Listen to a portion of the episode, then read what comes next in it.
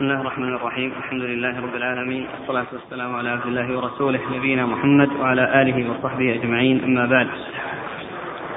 قال الإمام الحافظ أبو عيسى الترمذي يرحمه الله تعالى قال في جامعه كتاب النذور والأيمان عن رسول الله صلى الله عليه وآله وسلم. قال باب ما جاء عن رسول الله صلى الله عليه وآله وسلم ألا نذر في معصية.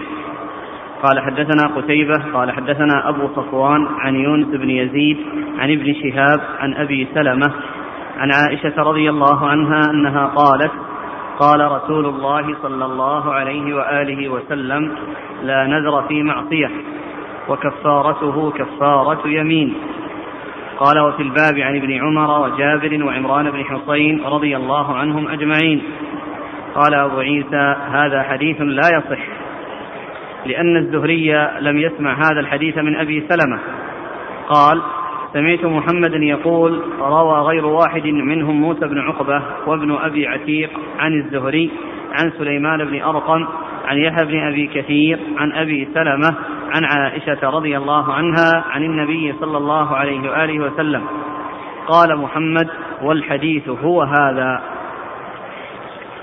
بسم الله الرحمن الرحيم. الحمد لله رب العالمين وصلى الله وسلم وبارك على نبينا ورسوله نبينا محمد وعلى آله وأصحابه أجمعين. أما بعد فيقول الإمام أبو عيسى الترمذي رحمه الله في جامعة كتاب النذور والإيمان النذور جمع نذر وهو ما يوجبه الإنسان على نفسه وليس واجبا عليه بأصل الشرع يعني لأمر من الأمور والإيمان جمع يمين وهي توكيد الشيء بذكر اسم الله عز وجل عليه أو صفته. هذا هو هذا هو المراد بالأيمان وهذا هو المراد بالنذور. وقد ورد أبو عيسى هذه الترجمة وهي باب في لا نذر في المعصيه نعم. في باب أنه لا نذر في المعصيه ما جاء الرسول صلى الله عليه وسلم ألا نذر في معصية. ما جاء رسول الله صلى الله عليه وسلم ألا نذر في المعصيه أي أن النذر عندما يحصل من الإنسان فإنه يكون بالطاعة ولا يكون بالمعصية. لا يجوز للإنسان أن ينذر نذر معصية. وأما الطاعة فإنه يفي بما نذر والمعصية لا يجوز له الوفاء به ولكن عليه كفارة يمين. ولكن عليه في ذلك كفارة يمين. وقد ورد ابو عيسى حديث عائشة رضي الله عنها أن النبي صلى الله عليه وسلم قال قال لا نذر في معصية وكفارته كفارة لا نذر في معصية وكفارته كفارة يمين. يعني أن أن أن النذر لا يجوز أن يحصل ولكنه إن حصل فإنه لا يجوز الوفاء به وعليه كفارة يمين. وعليه كفارة يمين وهي التي جاءت في القرآن إطعام عشرة مساكين أو كسوتهم أو تحرير رقبة ومن لم يجد فإنه يصوم ثلاثة أيام. هذه كفارة اليمين التي يتخلص منها من اليمين ويتخلص منها أيضا من النذر الذي آه يعني لا يجوز الوفاء به أو لا يمكن الوفاء به فإنه يتخلص من ذلك من تبعته بأن يأتي بكفارة يمين وهي التي ذكرها الله عز وجل في القرآن في سورة المائدة. والحديث ذكر الترمذي أنه لا يصح وأن فيه يعني واسطة بين الزهري وبين أبي سلمة بن عبد الرحمن ثم إنه ذكر الواسطة وفيها من هو ضعيف ولكن الحديث ثابت له شواهد. وأيضا كما قال الحافظ يمكن أن يكون عند الزهري أنه بطريق متصل وبطريق فيه واسطة وأنه أحيانا يرويه بكذا واحيانا يرويه بكذا.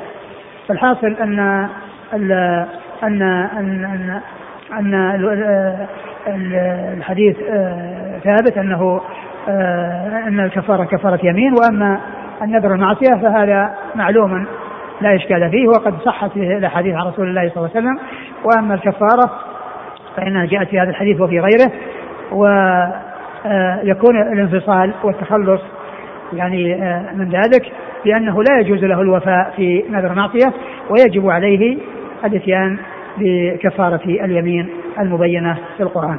نعم. قال حدثنا قتيبة قتيبة بن سعيد ثقة أخرجه أصحاب الكتب الستة.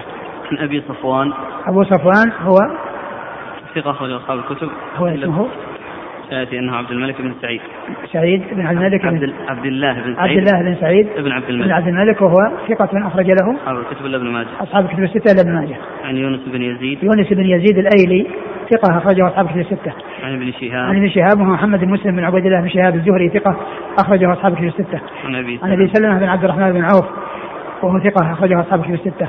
عن عائشة. عن عائشة أم المؤمنين رضي الله عنها وأرضاها صديقة بن صديق وهي ممن أكثر الرواية عن رسول الله صلى الله عليه وسلم. قال وفي الباب عن ابن عمر. ابن عمر عبد الله بن عمر رضي الله تعالى عنهما أحد العبادلة وأحد السبع المكثرين من حديث رسول الله صلى الله عليه وسلم. وجابر. وجابر بن عبد الله رضي الله تعالى عنهما وهو من المكثرين من حديث رسول الله صلى الله عليه وسلم. وعمران بن حصين. وعمران بن حسين أخرج له أصحاب في الستة. قال هذا حديث لا يصح لأن الزهري لم يسمع هذا الحديث من أبي سلمة. قال سمعت محمدا يقول روى غير واحد منهم موسى بن عقبة. موسى بن عقبة المدني ثقة أخرجه أصحاب في الستة. وابن أبي عتيق. وابن أبي عتيق هو عبد الله. محمد بن عبد الله. محمد بن عبد الله بن عبد الرحمن بن أبي آه، بن أبي عتيق وهو ثقة. مقبول. وهو مقبول أخرج له. البخاري وأبو داود الترمذي والنسائي. البخاري وأبو داود والترمذي والنسائي. والترمذي والنسائي. عن الزهري. عن الزهري. عن سليمان بن أرقم. سليمان بن أرقم آه، ضعيف. أخرج أبو داود والترمذي والنسائي. أخرج أبو داود والترمذي والنسائي.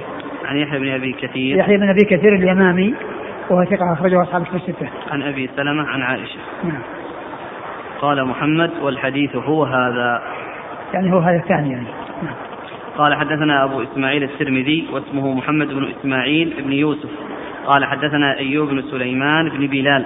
قال حدثنا أبو بكر بن أبي أويس عن سليمان بن بلال عن موسى بن عقبة قال وعبد الله بن أبي عتيق قال عن موسى بن عقبة وعبد الله بن أبي عتيق مم.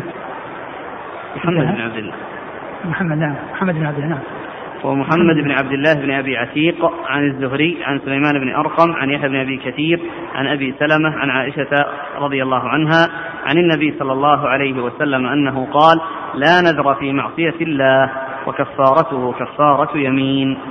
قال أبو عيسى هذا حديث غريب وهو أصح من حديث أبي صفوان عن يونس.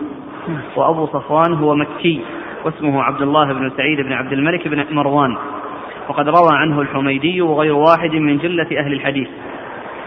وقال قوم من أهل العلم من أصحاب النبي صلى الله عليه وسلم وغيرهم لا نذر في معصية الله وكفارته كفارة يمين. وهو قول أحمد وإسحاق واحتج بحديث الزهري عن أبي سلمة عن عائشة. وقال بعض أهل العلم من أصحاب النبي صلى الله عليه وسلم وغيرهم لا نذر في معصية ولا كفارة في ذلك. وهو قول مالك والشافعي. نعم. والصحيح والصحيح أن فيه الكفارة. النذر لا يجوز في المعصية والصحيح أن فيه الكفارة للأحاديث التي وردت في ذلك. نعم. قال حدثنا أبو إسماعيل الترمذي واسمه محمد بن إسماعيل بن يوسف. هو ثقة أخرجه الترمذي. ثقة أخرجه الترمذي نعم. عن أيوب بن سليمان بن بلال. وهو ثقة أخرج البخاري وأبو داود والترمذي والنسائي. ثقة أخرجه البخاري وأبو داود والترمذي والنسائي. عن أبي بكر بن أبي أويس. وهو؟ ثقة أخرج أصحاب الكتب إلا ابن ماجه. ثقة أخرجه أصحاب في ستة لم ماجه نعم. عن سليمان بن بلال عن موسى بن عقبة ومحمد بن سليمان بن بلال. هو ثقة أخرجه أصحاب ستة عن موسى بن عقبة ومحمد بن عبد الله بن أبي عتيق عن الزهري عن سليمان بن أرقم عن يحيى بن أبي كثير عن أبي سلمة عن عائشة. نعم. أحسن الله عليك الجمع دائما في كتب الحديث أو الفقه النذور والأيمان. نعم لأنها يعني لأنها متقاربة من ناحية أولا فيها الكفارة. يعني ال- ال- ال- ال- ال- النذور فيها كف- كفارة وكفارة يمين فهي لها علاقة باليمين. وأيضا أن كل واحد فيها يعني تأكيد والتزام. لأن اليمين فيه تأكيد وهذا أيضا تأكيد للشيء الذي يعني يريد أن يفعل بإلزام نفسه به الذي هو النذر يعني ففيه ففيه يعني صلة وتشابه بين الموضوعين الأيمان والنذور. الأخ يسأل يقول هل هناك فرق بينهما بين النذر واليمين؟ نعم في فرق اليمين بأن يحلف بالله يقول والله كذا أو تالله كذا أو بالله كذا وأما اليمين يقول لله علي لله علي أن أفعل كذا إذا حصل كذا. فهذا ألزم نفسه بشيء ليس بلازم له لزمه بالنذر. وأما هذا حلف على شيء يعني ذكر شيئا يؤكده بالحلف. والحلف الذي فيه الكفارة والذي هو يدخل في هذا هذا هذا الموضوع هو الحلف على أمر المستقبل الذي يريد أن يثبته أو ينفيه ويؤكد ذلك باليمين. والله لا أفعل كذا أو والله لا أفعل كذا. أما إذا كانت اليمين على أمر ماضي فهذه آه، يكون الإنسان فيها إما صادق وإما كاذب. والله قد حصل كذا. والله ما حصل كذا. يعني هذا يعني آه، هذا ليس فيه كفارة ما فيه إلا التوبة إذا كان الإنسان غير صادق. وإذا كان صادقا فخبره مطابق الواقع ولكن ما ينبغي أن يستهان بالأيمان وأن يحرص على الأيمان وأن يكثر من الأيمان ويجوز أن يؤكد الإنسان ما يخبره بالخبر كما جاءت في ذلك الأحاديث. لكن لا يعني يجعل الإنسان ديدنه أنه يعني كثير الحلف وأنه يحلف باستمرار. يعني هذا ما ينبغي. فالحلف على الماضي هذا ليس لا يدخل تحت هذه الأيمان اللي فيها تكثير وفيها كفارة. لأن هذا حلف على شيء سيحدث فيه. وأما هذا ما فيه إما انه كاذب واما صادق أخبر عن خبر مضى فهو إما صادق فيه وإما كاذب فيه. وهذا اللي يسمونه اليمين الغموس التي تغمز صاحبها بالاثم لأنه حدث كاذبا على شيء يعني هو كاذب فيه. فيعني كفارة ذلك أن يتوب إلى الله عز وجل أن يتوب الله عز وجل من هذا الذنب الذي هو كون الإنسان كذب وحلف على الكذب كذب وحلف أيضا على الكذب. يعني النذر له صيغ معينة كما في الحلف الحلف, الحلف آه آه نعم النذر مثل لله علي أن أفعل كذا وكذا، إذا شفى الله مريضي فعلي أن أفعل كذا، إذا رد الله غائبي علي أن أفعل كذا وكذا، إذا نجحت أفعل كذا وكذا وهكذا. وأما الحلف والله لا افعلن كذا، والله لا أفعل كذا. يقول العلماء يقولون الأصل في النذر الكراهة، ومع ذلك النذر هو من العبادات، فكيف الجمع؟ الكراهة من جهة أن الإنسان يلزم نفسه عندما يريد آه، أن يكون مهتما بأمر ويرغب حصوله ف يعني ينظر الله عز وجل أن يأتي بقربة وأن يأتي بعبادة في ذلك الوقت الذي يتحقق فيه هذا الأمر ثم إنه إذا تحقق الأمر ندم على النذر فيكون يبحث عن مخارج يخرج بها من نذره. فتكون هذه العبادة التي نذرها يعني ما يكون آه، مرتاح لها وإنما آه، يسعى يسعى عن مخارج تخلصه منها. فمن أجل ذلك صار مكروها لأن الإنسان تثقل عليه العبادة وألزم نفسه في وقت كان آه، مهموما ومهتما بشيء يريد أن يتحقق ثم لما تحقق هذا الشيء وجاء عند الوفاء بالنذر ثقلت عليه العبادة فيفعلها وهو كاره أو غير مرتاح إليها. فهو من هذه الناحية مكروه. والإنسان إذا أراد يتقرب الله عز وجل يتقرب بدون أن يربط ذلك بشيء يندم في المستقبل إذا جاء ينفذه لأنه وجد نفسه آه، تورط في آه، أمر آه، ما كان يريده فتثقل عليه العبادة. فمن أجل هذا يعني صار مكروها. وقال النبي صلى الله عليه وسلم إن النذر لا يأتي بخير وإنما يستخرج به من البخيل. إن النذر لا يأتي بخير وإنما يستخرج به من البخيل. ولكن الإنسان النذر يجب عليه أن يوفي لأنه بعد وجود النذر يجب الوفاء إذا كان طاعة. وإذا كان معصية لا يجوز الوفاء ولكن عليه كفارة يمين. قوله لا نذر في معصية لو كان النذر نذر شرك ينعقد؟ أصلا حتى نذر معصية ما ينعقد. أقول ما ينعقد ورق كفرنا نعم. ورق صار كفارة نعم. إذا ما انعقد لما نكفر؟ لأنه أصلا لا يجوز أن ينذر. وإذا هذا هذا من أجل يعني والله أعلم أن الكفارة هذه من أجل أنه آه، لا يقدم على النذر ولا يفكر بالنذر. وأنه لو كان أمرا محرما فإنه لا يجوز له الوفاء به ويجب ويجب عليه أن يكفر كفارة يمين يعني هذا كأنه كالعقوبة أو كالرادع أو الزاجر الذي يزجر.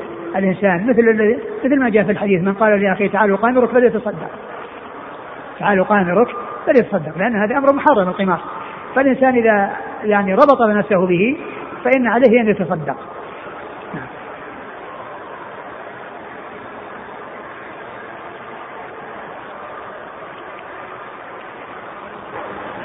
الحديث اللي معنا قال حدثنا أبو إسماعيل الترمذي واسمه محمد بن إسماعيل بن يوسف. هذا واحد. عن أيوب بن سليمان بن بلال اثنين. عن أبي بكر بن أبي اويس ثلاثة. عن سليمان بن بلال أربعة. عن موسى بن عقبة ومحمد بن عبد الله بن أبي عتيق. عن الزهري عن سليمان بن أرقم عن يحيى بن أبي كثير عن ابن سلمة عن عائشة. هذا هذا أسناد عالي. نازل. هذا عشاري. هذا عشاري. أعده. قال حدثنا أبو إسماعيل الترمذي واسمه محمد بن إسماعيل بن يوسف. نعم. عن أيوب بن سليمان بن بلال. نعم. عن أبي بكر بن أبي أويس نعم. عن سليمان بن بلال. نعم. عن موسى بن عقبة ومحمد بن عبد الله درجة واحدة. نعم. عن الزهري. نعم. عن سليمان بن أرقم. عن يحيى بن أبي كثير. عن أبي سلمة. عن عائشة رضي الله عنها. هذا عشاري. هذا عشاري وهو من أنزل الأسانيد.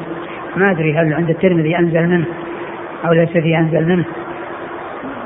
لأن بعض الأئمة يعني عندهم يعني يعني عندهم مثل هذا عشاري. وفيه يعني أكثر من هذا. لكن هذا الحديث أو هذا الإسناد عند الترمذي لا أدري هل هو أنزل شيء عنده أو فيه أنزل منه.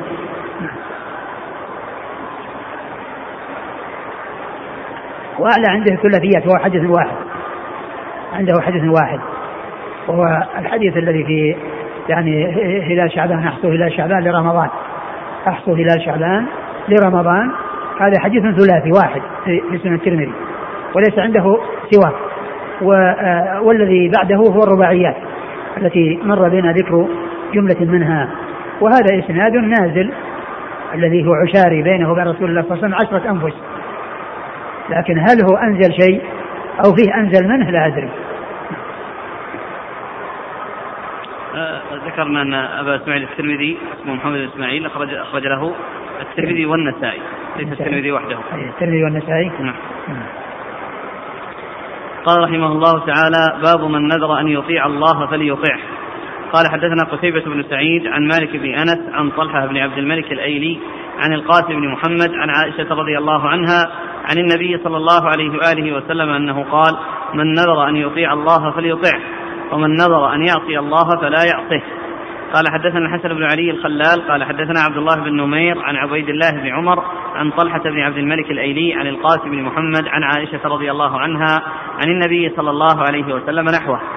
قال أبو عيسى هذا حديث حسن صحيح وقد رواه يحيى بن أبي كثير عن القاسم بن محمد وهو قول بعض أهل العلم من أصحاب النبي صلى الله عليه وآله وسلم وغيرهم وبه يقول مالك والشافعي قالوا لا يعصي الله وليس فيه كفارة يمين إذا كان النذر في معصية. ثم ورد أبو عيسى باب من أطاع الله فليطعه. من نذر أن يطيع الله فليطعه. باب من نذر أن يطيع الله فليطعه. يعني هناك الذي مر في نذر معصيه وأن الإنسان يعني يعني أي أنه لا يكون النذر في المعصية وأن كفارة كفارة يمين إذا وجد. وأما هنا إذا يعني فيه حديث عائشة رضي الله عنها من من نذر أن يطيع الله فليطعه. لأنه يجب الوفاء بنذر الطاعة. وأما من نذر المعصية فلا يجوز له الوفاء. يحرم عليه أن يفي وأن يأتي المعصية ولكن عليه كفارة يمين. ولكن عليه كفارة يمين. وهذا لعله يعني المقصود منه يعني كالزاجر. لأنه لا يقدم على أمر محرم وأنه لا يتخلص منه. يعني يعني وأنه يتخلص منه بكفارة وبإخراج شيء من ماله لحصول هذا الأمر المنكر الذي حصل له. و فحديث عائشة رضي الله عنها من نذر أن يطيع الله فليطيعه ومن نذر أن يعصي الله فلا يعصه نعم قال حدثنا قتيبة بن سعيد عن مالك بن أنس مالك بن أنس إمام دار الهجرة المحدث الفقيه أحد أصحاب المذاهب الأربعة المشهورة من مذاهب السنة وحديثه أخرجه أصحاب الكتب الستة. عن طلحة بن عبد الملك الأيلي طلحة بن عبد الملك الأيلي هو ثقة أخرجه البخاري وأصحاب السنن. ثقة أخرجه البخاري وأصحاب السنن. عن القاسم بن محمد قاسم بن محمد آه، بن أبي بكر وهو ثقة فقيه أحد فقهاء المدينة السبعة في عصر التابعين أخرج له اصحابه في الستة. عن عائشة قال حدثنا الحسن بن علي الخلال آه، عن عائشة وهي عمته أخت أبيه لأنه يعني القاسم بن محمد بن أبي بكر. والاسناد الثاني الحسن بن علي الخلال ثقة أخرج أصحابه في ستة للنسائي. عن عبد الملك بن نمير. عن عبد الله بن نمير عبد الله وهو ثقة أخرج أصحابه في ستة. عن عبيد الله بن عمر عبد الله بن عمر العمري المصغر ثقة أخرجه أصحاب الكتب الستة. عن طلحة بن عبد الملك عن القاسم بن محمد عن عائشة. نعم مر ذكره. قال ورواه يحيى بن أبي كثير عن القاسم بن محمد. نعم. يقول آه، كان من كان مريضا ثم نذر أن يسجد شكرا لله بعد كل صلاة فشفاه الله وفعل ذلك ثم انقطع يسجد لله شكرا بعد كل صلاة هو كونه كونه كونه يتقرب إلى الله عز وجل بالعبادات ويعني يأتي بالنوافل هذا لا شك إنه من شكر الله عز وجل على نعمه الظاهرة والباطنة. وأما كونه يعني آه، ينذر مثل هذا النذر لأن آه، سجود الشكر يكون عند تجدد النعمة ثم لا يتكرر ثم لا يتكرر لكن يعني عليه أن أن يأتي بكفارة يمين لأنه يعني لا يستطيع أن يفي بهذا.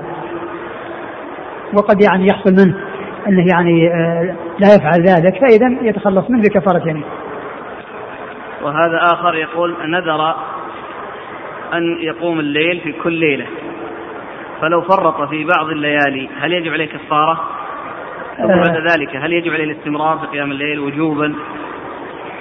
آه، إذا كان أنه يعني حدد مقدارا معين يعني عليه أن أن يفي وأن يستمر يعني بذلك وإذا حصل منه إخلال آه، يأتي بكفارة يمين لكن لا يترك لا يترك قيام الليل يستمر يستمر عليه ويكفر لكونه ما وفى يعني باستمرار ولكن عليه أن يستمر لا يقال أن يترك قيام الليل.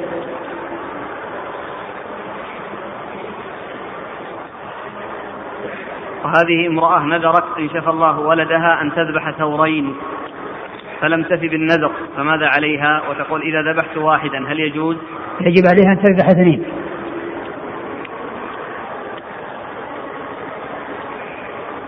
وإذا كان عندها واحد تذبحه وإذا قدرت على الثاني تذبح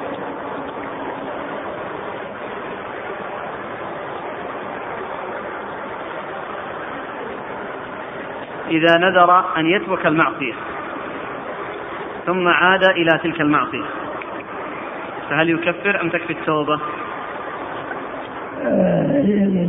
يكفر ويتوب يجمع بينهما. يقول عزمت على عزمت أن لا أترك صلاة الوتر. هل هذا يقال له نذر؟ وقد قلت ذلك لزميلي. لا إذا كان ما قال لله علي نذر أو لله علي كذا أو يعني أما مجرد إخبار هذا ليس بنذر. ومجرد العزم ليس ليس ليس نذر. لو قال وعدا علي أن أفعل هذا. هل يعتبر نذر وعدا علي. يعني هذا يعني شبيه بالنذر لأنه يعني كأنه ألزم نفسه بهذا. فيعني هذا شبيه بالنذر فعليه أن يفي يفي به. قال رحمه الله تعالى باب ما جاء لا نذر فيما لا يملك ابن آدم. قال حدثنا أحمد بن منيع قال حدثنا إسحاق بن يوسف الأزرق عن هشام الدستوائي عن يحيى بن أبي كثير عن أبي قلابة عن ثابت بن الضحاك رضي الله عنه عن النبي صلى الله عليه وآله وسلم أنه قال ليس على العبد نذر فيما لا يملك. قال وفي الباب عن عبد الله بن عمرو وعمران بن حصين رضي الله عنهم. قال أبو عيسى هذا حديث حسن صحيح. ثم ورد أبو عيسى باب ما جاء له أنه لا نذر فيما لا يملك. الشيء الذي لا يملك الإنسان لا ينذره.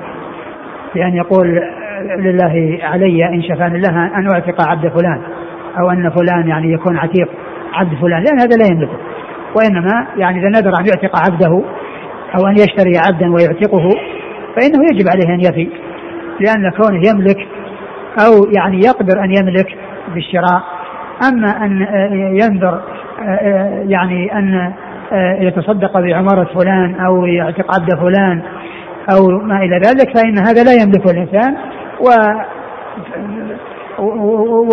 وعليه كفارة يمين نعم قال حدثنا أحمد بن منيع أحمد بن منيع ثقة أخرجه أصحاب في الستة وإسحاق بن يوسف الأزرق وإسحاق بن يوسف الأزرق ثقة أخرجه أصحاب في الستة عن هشام الدستوائي وهو ثقة أخرجه أصحاب في الستة. عن يحيى بن أبي كثير عن أبي قلابة.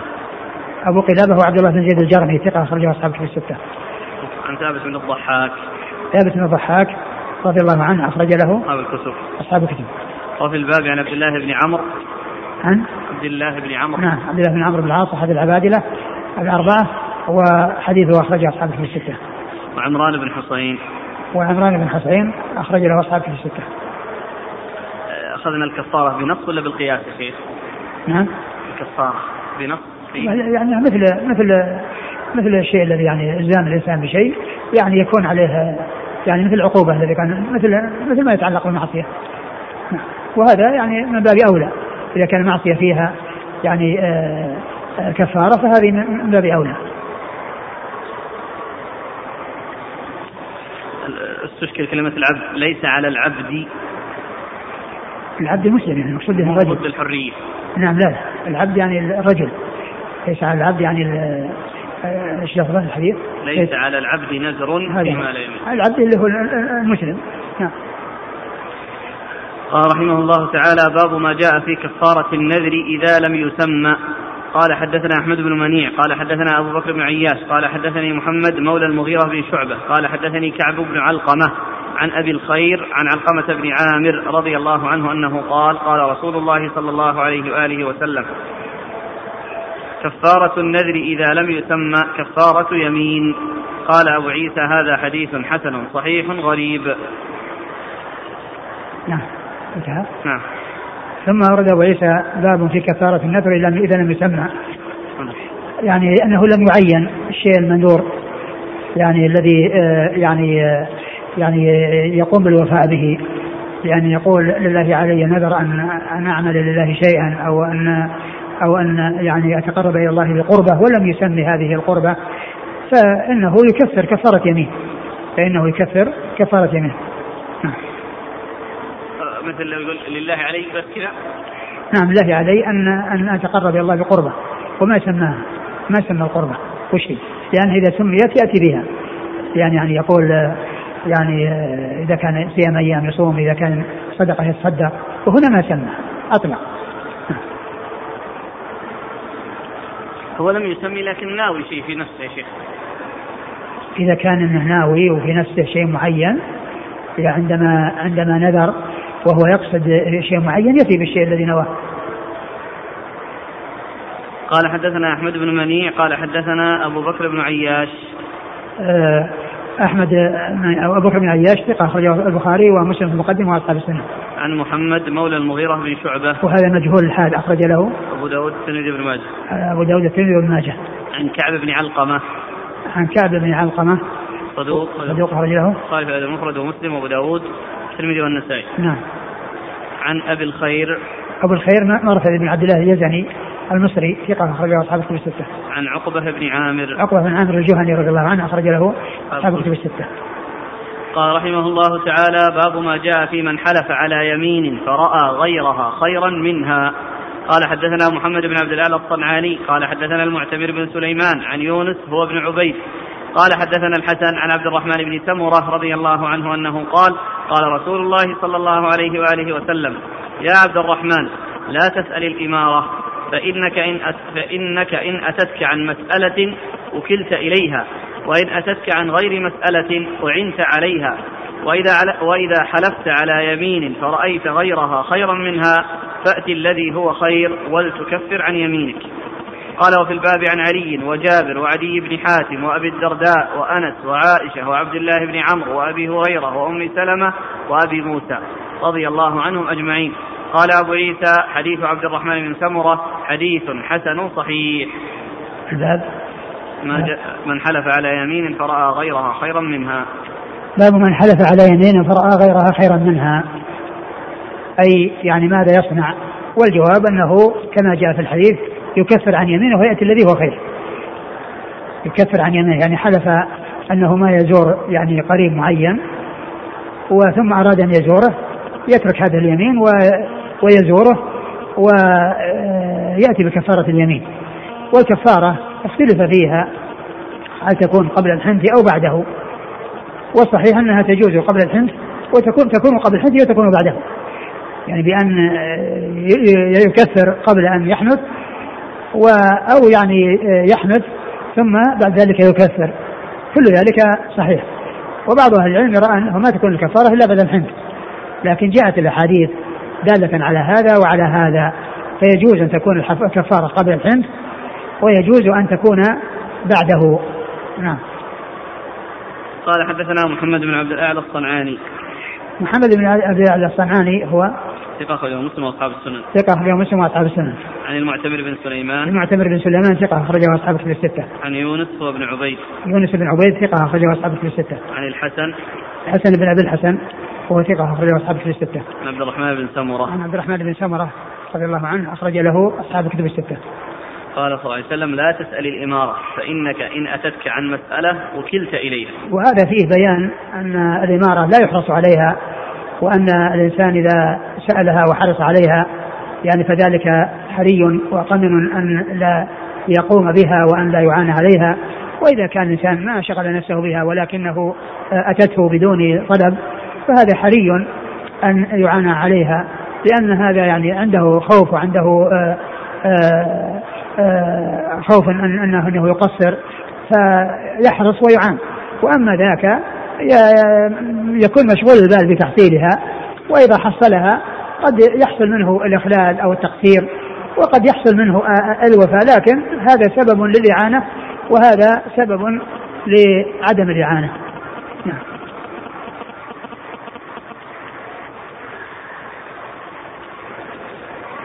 إن أتتك فإن لا تسأل الإمارة فإنك إن أتتك عن مسألة وكلت إليها وإن أتتك عن غير مسألة أعنت عليها نعم. وإذا حلفت على يمين فرأيت غيرها خيرا منها فأت الذي هو خير ولتكفر عن يمينك نعم. قال وفي الباب عن علي وجابر علي بن أبي طالب أمير المؤمنين ورابع الخلفاء الراشدين الهاديين المهديين صاحب المناقب الجمة والفضائل الكبيرة وحديثه عند أصحاب الكتب الستة.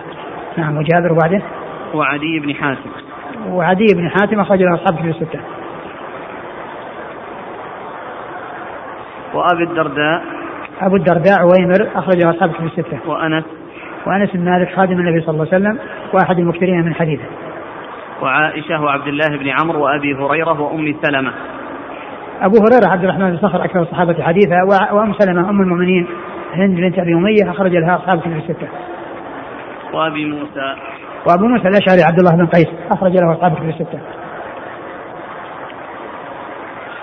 قال رحمه الله تعالى باب ما جاء في الكفارة قبل الحنث قال حدثنا قتيبة عن مالك بن أنس عن سهيل بن أبي صالح عن أبيه عن أبي هريرة رضي الله عنه عن النبي صلى الله عليه وسلم أنه قال من حلف على يمين فرأى غيرها خيرا منها فليكفر عن يمينه وليفعل قال وفي الباب عن أم سلمة رضي الله عنها قال أبو عيسى حديث أبي هريرة حديث حسن صحيح والعمل على هذا عند أكثر أهل العلم من أصحاب النبي صلى الله عليه وآله وسلم وغيرهم. أن الكفارة قبل الحنث تجزئ وهو قول مالك بن أنس والشافعي وأحمد وإسحاق. وقال بعض أهل العلم لا يكفر إلا بعد الحنث. قال سفيان الثوري إن كفر بعد الحنث أحب إلي وإن كفر قبل الحنث أجزأه. ثم أبو عيسى باب في الكفارة قبل الحنث, قبل الحنث. يعني هناك يعني ال ال آه، هناك الحديث الذي مر حديث عبد الرحمن بن سمرة فيه آه، فيه لفظ فليكفر عن يمينه وليأتي الذي هو وليأتي الذي هو خير. آه، فأتي الذي هو خير ولتكفر عن يمينه. نعم يعني هنا قدم يعني قدم الحنث وأخر الكفارة. وحديث أبي هريرة هذا في هذه الترجمة قدم الكفارة وأخر الحنث يعني وهذا يعني يدل على جواز هذا وجواز هذا. أما ذاك فأمره واضح الذي هو يعني الكفارة بعد الحنث لأن الكفارة هي بسبب الحنث ولكن كونه يقدم الكفارة قبل أن يحنث وهو عازم على أن يحنث هذا لا بأس به لأنه جاء في حديث أبي هريرة تقديم تقديم الكفارة على الحنث فإذا يعني كل منهما جائز وجمهور أهل العلم على الجواز وبعضهم قال بأنها لا تكون إلا بعد الحنث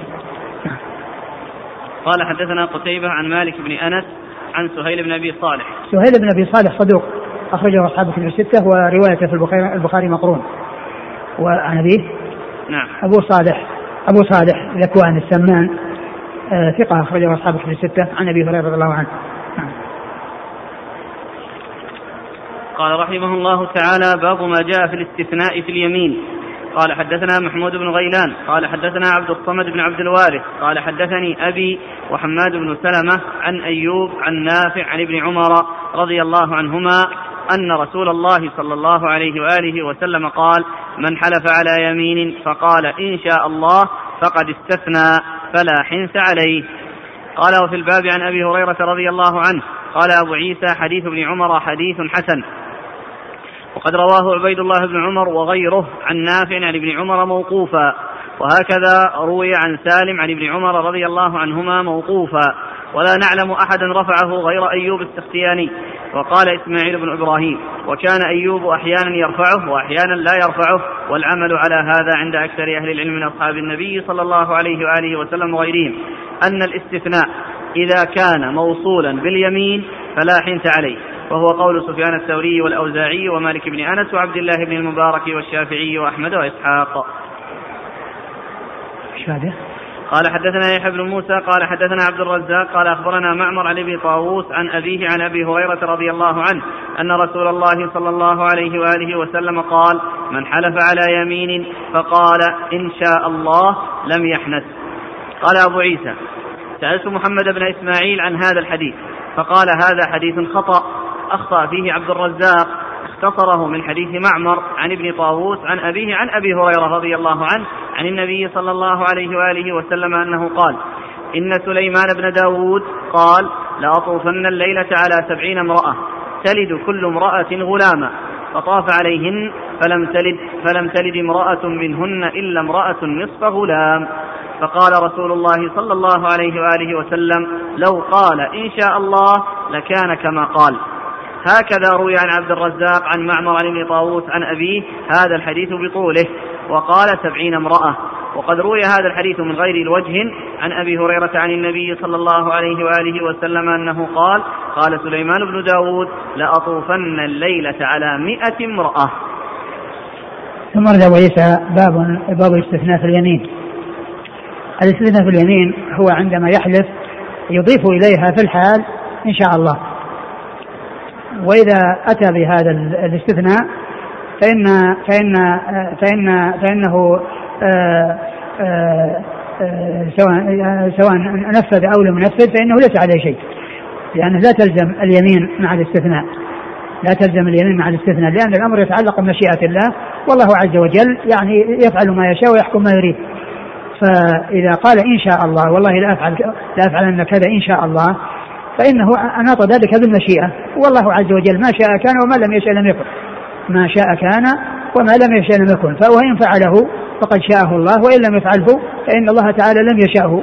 لأن ما كان لأنه ما شاء الله كان وما لم يشاء لم يكن. فإذا التعليق أو ذكر الاستثناء في اليمين أو مع اليمين ولكنه لابد أن يكون متصلا بها. ما يأتي بعد ذلك بمدة يعني بعد أن يمضي وقت ثم يضيف بل يكون متصلا في الحال. فإذا وجد اليمين بهذا على هذه الصورة فإن تلك اليمين لا يلزمه آه، يعني الوفاء فيها ولا يترتب عليه حنث لو يعني آه، لو لم يفعل ولا يلزمه كفارة لأنه علق الأمر بمشيئة الله عز وجل فإن وقع فقد شاءه الله وإن لم يقع فإن الله تعالى لم يشاء لم يشاءه ولا كفارة. وقد أورد آه، في ذلك أورد أبو عيسى حديث ابن عمر. حديث ابن عمر رضي الله عنهما قال آه، من حلف على يمين فقال إن شاء الله فقد استثنى فلا حنث عليه من حلف على يمين فقال إن شاء الله أي في الحال مع مع اليمين فإنه قد آه، وجد منه الاستثناء الذي لا يترتب عليه لزوم كفارة إذا حنف لأنه إذا حنف فقد شاء الله عز وجل لا يحصل هذا الشيء إذا كان حلف على أن يفعل. وإن حلف وإن وقع الشيء الذي آه، حلف عليه فإنه خلاص المحلوف عليه قد حصل. المحلوف عليه قد حصل. فالاستثناء في اليمين آه، جاءت به الشريعة وهو آه، يؤثر في اليمين بأن لا لا تلزم لا يلزمه الوفاء بها. وإن وفى ف وفى وإن لم يفي فإن ذلك ليس بلازم له ولا يلزمه آه، كفارة. ولكن بشرط أن يكون هذا الاستثناء متصل باليمين. يعني يقول والله لا أفعلن كذا إن شاء الله أو لا أفعل لا أفعل كذا في المستقبل إن شاء الله.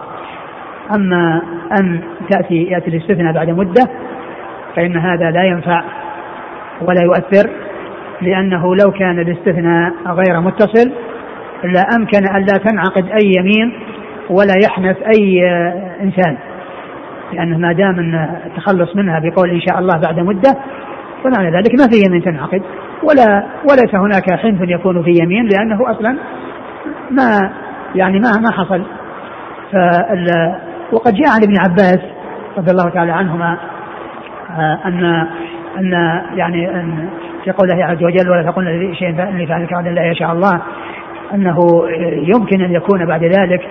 وقالوا في بيان معناه ليس المقصود آآ آه، آآ آه، يمنع من من انعقاد اليمين وإنما المقصود من ذلك أنه يذكر مشيئة الله عز وجل وأن الإنسان وأن الله تعالى يعني أنه كل شيء بمشيئة الله. فإذا قال أخبر بأنه لا يفعل في شيء في المستقبل أو يفعل شيء في المستقبل فإنه يأتي بمشيئة الله عز وجل لكن ليس معنى ذلك أنه إذا أتى بها في غير الوقت في غير الوقت مع الحلف أنه ينفع وإنما فيه التخلص من كونه يذكر شيئا في المستقبل ولا يعني آه، ينيط ذلك بمشيئة الله عز وجل لأن الله تعالى قال ولا تقول لشيء يفعل غدا إلا أن يشاء الله. يعني فإذا إذا ذكر وقال إن شاء الله أو ما شاء الله كان أو كل ذلك مشيئة الله هذا هو الذي يبنى عليه كلام ابن عباس. ولا يبنى عليه أن الإنسان يحلف ثم بعد مدة يقول إن شاء الله فيكون بين الحلف وبين إن شاء الله مدة وبذلك لا تنعقد ليس هذا مقصود ابن عباس كما ذكر ذلك آه، العلماء ومنهم شيخنا الشيخ الأمين الشنقيطي رحمة الله عليه في عند تفسير قول الله عز وجل في سورة الكهف ولا تكون لشيء فعل ذلك غدا إلا إن يشاء الله. نعم.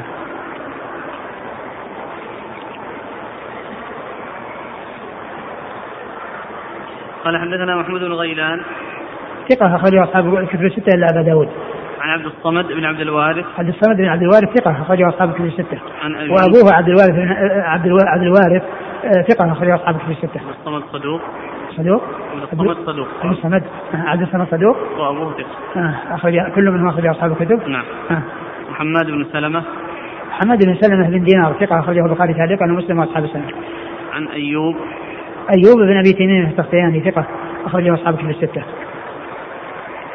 عن نافع نافع مولى بن عمر ثقة أخرجه أصحاب كتب الستة. عن ابن عمر. نعم. قال وقد رواه عبيد الله بن عمر. عبيد الله بن عمر العمري مر ذكره. ورواه سالم عن ابن عمر. سالم هو ابن عبد الله بن عمر ثقة أخرجه أصحاب كتب الستة. وقال إسماعيل بن إبراهيم وكان أيوب أحيانا يرفعه وأحيانا لا يرفعه. إسماعيل بن إبراهيم. م. إسماعيل بن إبراهيم هو ابن علية ثقة أخرجه أصحاب كتب الستة. نعم.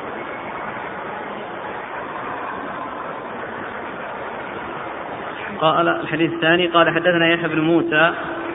نعم أقرأ الحديث الثاني عن أبي هريرة أن الرسول صلى الله عليه وسلم قال من حلف على يمين فقال إن شاء الله لم يحنث. نعم.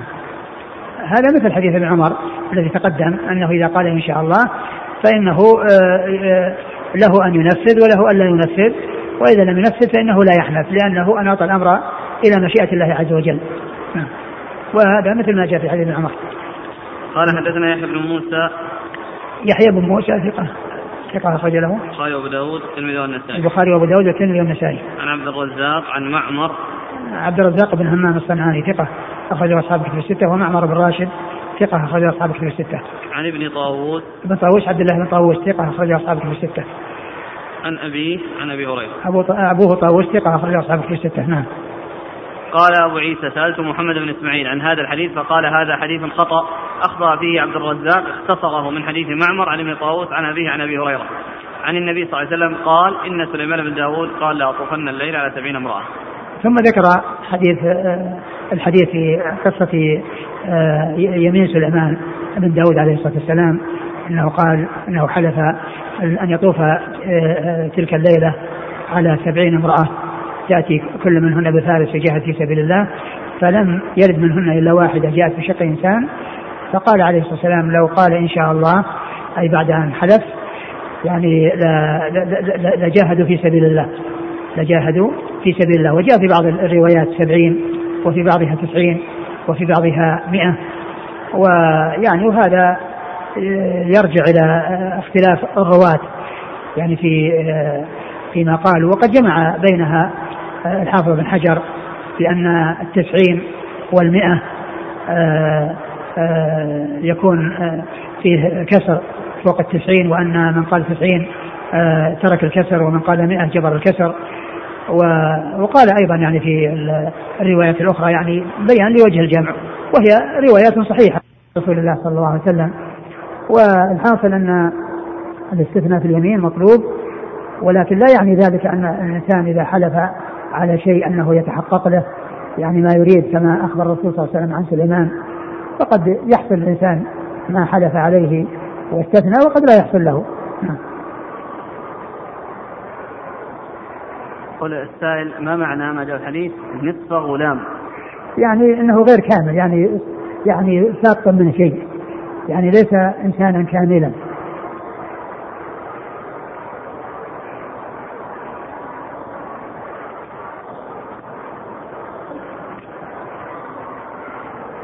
يقول هل يدخل الاستثناء في النذر؟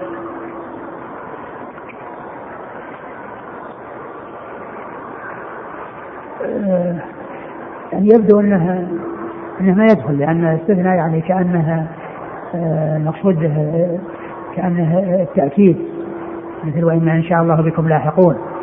يعني وهم لاحقون بلا شك يكون يعني في ذلك تأكيد لله علي لله علي إن شاء الله. يعني يعني قد يكون من قبيل التأكيد. يعني لهذا الشيء و يقول حلف رجل ولم يستثني ثم ذكره آخر مباشرة بعد الحلف فقال قل إن شاء الله. ما في إذا كان في الحال وذكره فإنه يصح. أقول يصح أن يستثني. إذا قال قل إن شاء الله فقال إن شاء الله في الحال فقد استثنى. إذا قال في يمينه إذا أحب الله. هل هذا استثناء؟ آه كما هو معلوم الطاعة الله يحبها لكن إذا كان إذا قال إن شاء الله إذا شاء الله هذا الذي قد يحصل وقد لا يحصل وأما يعني المحبة فالله تعالى يحب يحب يعني أن أن ينفذ ما أمر الله به ويحب أن ينتهى عما نهى الله عنه. إذا استثنى سرا متصلا بالحلف. آه، إذا كان أنه يعني حصل منه آه، سرا وأنه يعني وجد منه النطق النطق كان كما هو معلوم يكون باللفظ ويكون بالجهر ويكون بالعنانية لكن ما يكفي مجرد النية لأنه لابد يتلفظ يعني ويكون سرا. يصح. قال رحمه الله تعالى باب ما جاء في كراهية الحلف بغير الله. قال حدثنا قتيبة قال حدثنا سفيان عن الزهري عن سالم عن أبيه رضي الله عنه أنه سمع النبي صلى الله عليه وسلم أو سمع النبي صلى الله عليه وسلم عمر رضي الله عنه وهو يقول وأبي وأبي. فقال ألا إن الله ينهاكم أن تحلفوا بآبائكم؟ فقال عمر فوالله ما حلفت به بعد ذلك ذاكرا ولا آثرا. قال وفي الباب عن ثابت بن الضحاك وابن عباس وأبي هريرة وقتيلة وعبد الرحمن بن سمرة رضي الله عنهم أجمعين. قال أبو عيسى حديث ابن عمر حديث حسن صحيح. قال أبو عيسى قال أبو عبيد معنى قوله ولا آثرا أي لم آثره لم آثره عن غيري. يقول لم أذكره عن غيري. آه ثم ورد أبو عيسى هذه الترجمة باب الحلف. كراهية الحلف بغير الله. يعني تحريم الحلف بغير الله لأن الكراهية كما مر بنا مرارا وتكرارا هي بمعنى التحريم عند المتقدمين. كراهية الحلف بغير الله أي تحريم الحلف بغير الله عز وجل. و والحلف بغير الله هو من الشرك الأصغر. إذا كان الحادث لم يجعل المحلوف به مساويا لله أو أعظم الحلف به من الله الحلف بالله. أما إذا حلف بغير الله يعني معتقدا أن الحلف بغير الله أعظم من الحلف بالله أو أنه مثل الحلف بالله فإن ذلك يكون كفرا مخرجا من الملة. وأما إذا كان مجرد آه، كونه حلف وجرى على لسانه الحدث بغير الله فإنه من الشرك الأصغر. ولكن الشيء الذي وصف بأنه شرك وإن كان أصغر أعظم من آه، آه، الذنب الذي هو كبيرة ولم يوصف بأنه شرك كما جاء عن عبد الله بن مسعود رضي الله عنه قال لأن أحلف بالله كاذبا أحب إلي من أن أحلف بغيره صادقا.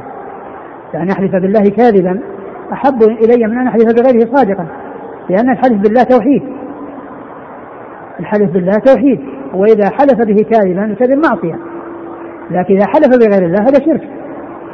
ولو كان صادقا فيما يقول لأنه آه، فعل أمرا عظيما وهو أنه آه، أشرك بالله وحلف بغير الله. فهذا هو معنى قول ابن مسعود رضي الله عنه في بيان خطورة آه، الشيء الذي يصف بأنه شرك أو كفر يعني يكون أشد من غيره وأعظم من غيره. فأن أحلف بالله كاذبا أحب إلي من أن أحلف بغيره صادقا.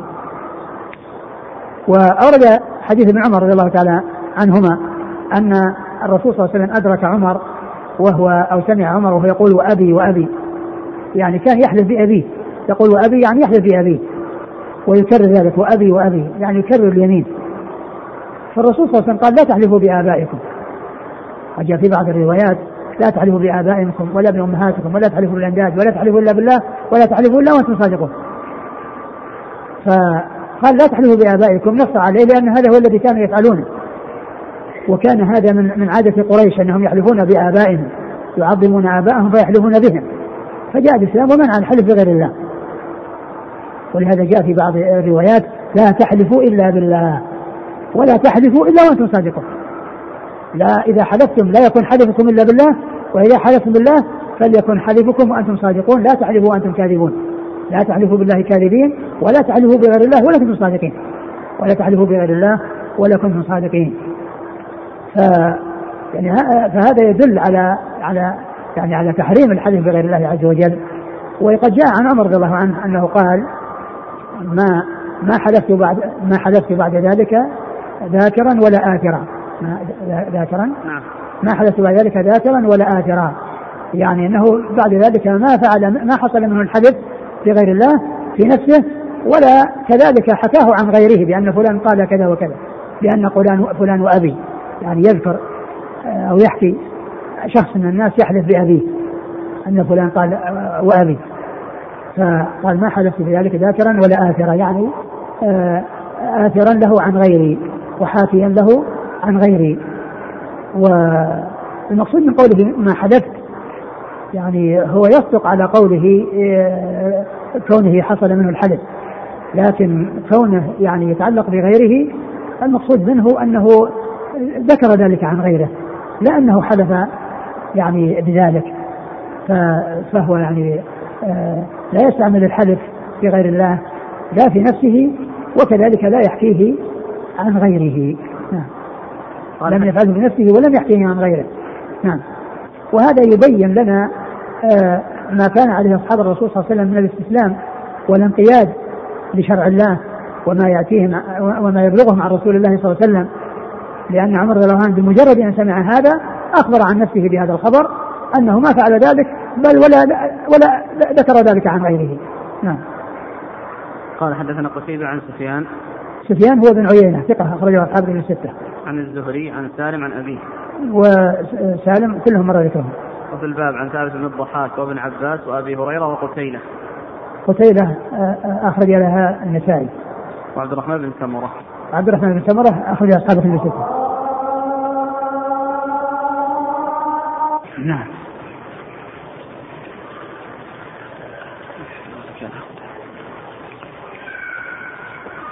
قال حدثنا هناد قال حدثنا عبده عن عبيد الله بن عمر عن نافع عن ابن عمر. رضي الله عنهما أن رسول الله صلى الله عليه وسلم أدرك عمر رضي الله عنه وهو في ركب وهو يحلف بأبيه. فقال رسول الله صلى الله عليه وسلم إن الله ينهاكم أن تحلفوا بآبائكم ليحلف حالف بالله أو ليسكت. قال أبو عيسى هذا حديث حسن صحيح.